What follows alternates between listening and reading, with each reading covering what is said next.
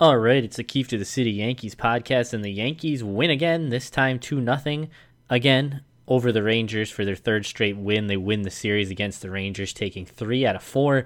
And things didn't look good on Monday after Gerrit Cole's clunker, his worst start as a Yankee, uh, what I would expect to be his worst start of this season. Maybe his worst start for many seasons because you just don't envision him having those kinds of problems with any lineup, especially a last place lineup. And when you see him going as well as he goes, it's hard to ever think that anyone could hit him like that. Uh, but that five earned run performance, five extra base hits in five innings, two home runs, three doubles, he'll forget that. He'll move on and he gets a pass the way uh, every elite starter, every ace should get a pass. Now, Jameson Taillon, he doesn't get a pass because he's been mostly awful outside of one and a half, two starts uh, this season. Jordan Montgomery's been pretty bad. He doesn't get a pass. And uh, Corey Kluber, he's been great. ERA down to 2.86 following his no hitter. Last five starts, the Yankees have won all five of them. He's been dominant, and he looks every bit like he did when he was winning the Cy Young and was the best pitcher in the American League for pretty much a five year stretch. So the Yankees end up winning three out of four after losing the Cole Clunker three straight wins, and they didn't hit once again.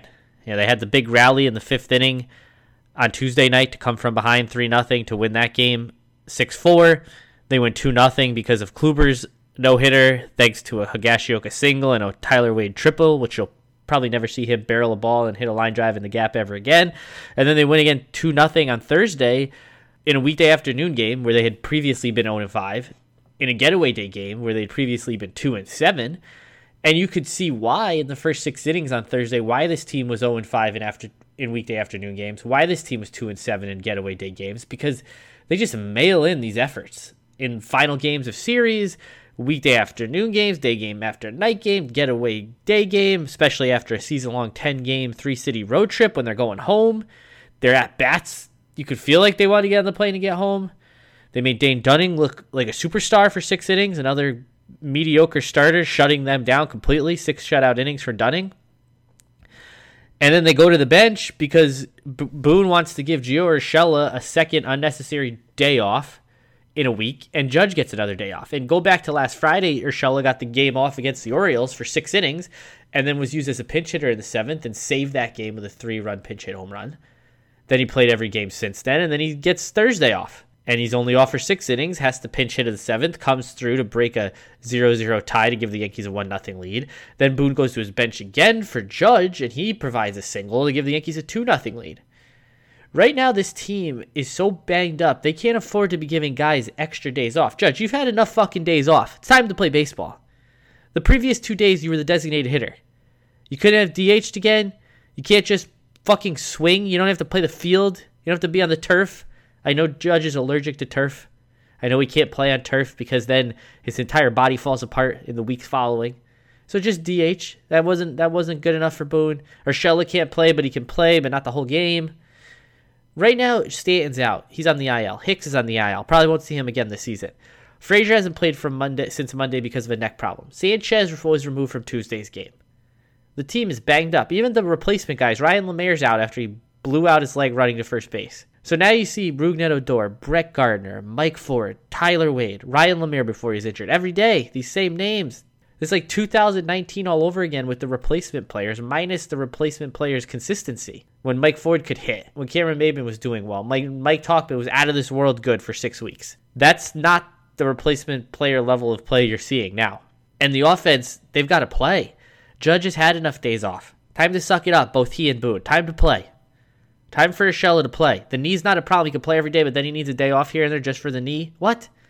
Luke Voit's already had a few days off after his knee surgically repaired. Hits a home run in the eighth inning of a game on Monday. His first homer of the season gets Tuesday off. When he first came back, he played two games, had a day off. No more days off. There's nobody to play. There's no one available to play. And now you're playing the White Sox this weekend. Everyone needs to fucking play. This is the team I talked about all off season. That is the Yankees' biggest obstacle, the biggest threat to them representing the American League in the World Series. Outside of their actual manager, Aaron Boone, who's really their biggest obstacle because he tries to fuck over his own team at any chance he gets. But from an opponent standpoint, the White Sox are the best team the Yankees will see all season, regardless of how much of an idiot and fool Tony La Russa is. They've got the deepest lineup. They've got great starting pitching. They have a solid bullpen. The Yankees have won, what, six straight series? They haven't lost a series in the last nine. This is going to be their biggest challenge of the season. Not the Rays, not the Blue Jays, not when they played the Astros, the White Sox. At Yankee Stadium, and without at least two of their everyday players unavailable, and Stanton Hicks, maybe Frazier plays on Friday, I don't know. But possibly one third of their expected everyday lineup won't be available. So the people that are available need to play. Can't be seeing any more fucking replacement players and the replacements to the replacements in the lineup. Not this weekend. Not against the White Sox. Not when you have an off day coming up on Monday before you see the Blue Jays. Can't happen. Guys got to play against the White Sox. They've got to play against the Blue Jays. No ifs, ands, buts. Anything else is unacceptable, irresponsible, inexplicable. It can't happen. You fucked around enough in April and put yourselves in such a hole that you're still trying to get out of that hole. The top four teams in the AL East, so excluding the Orioles, are all separated right now by one loss. The Red Sox have 18 losses, the Yankees, Rays, and Blue Jays have 19. It's a battle, it's a fight, and it's that way because the Yankees started the season out so horribly for one sixth of the year. One of the six months, they punted, they gave it away, threw it away, and they've been outstanding in May. So they're 19 and 8 in their last 27 games. The much better baseball in here in May and really since the late part of April, but they screwed around too much in April. There can be no more days off, no personal days off after you played the way you did in April and with the way the lineup is right now because of the availability or the lack of avail- availability. So the White Sox here for three, an off day, then the Blue Jays for three, the Tigers for three, then the Rays for four, Boston for three, then an off day. So an off day, not an off day for a while. Pick and choose your spots. Give off days against the Tigers.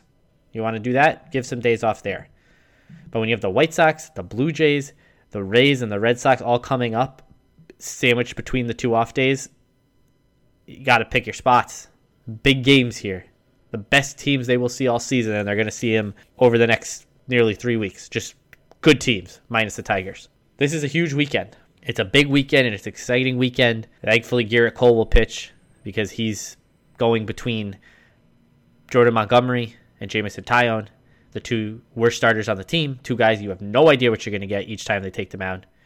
Game could be out of hand in the first inning. They could give you five great innings, crooked number here, shutout there. You don't know. you have no idea what they'll provide. Jordan Montgomery scares me because he's left-handed against this right-handed heavy White Sox lineup that mashes.